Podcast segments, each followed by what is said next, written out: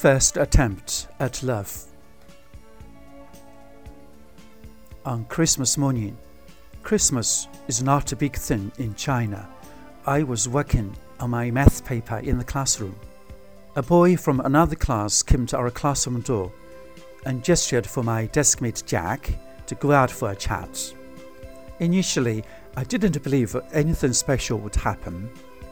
When Jack returned, however, to my surprise, I found in his hand a Christmas card with a red rose attached to it. Wow, that'll be some juicy gossip, I thought, a boy and a boy. Strangely enough, with a wicked smile on his face, Jack came directly to me and put the card and the rose on my desk. According to him, it was a gift from my former classmate Peter. Peter and Jack's friends are classmates.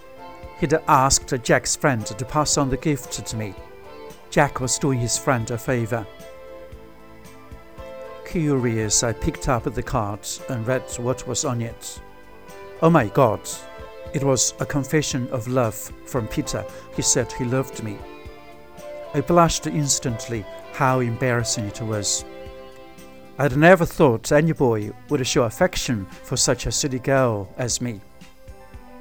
Peter had taken so much trouble to have his message conveyed.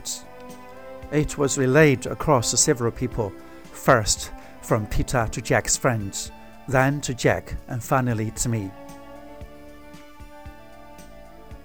After my heartbeats came back to normal, I went over the words on the card once again. To my annoyance, I found Peter had made a stupid mistake. Three Chinese characters make up my name, and he had got the last one wrong. I flew into such a fit of rage that I trashed the card on the spot.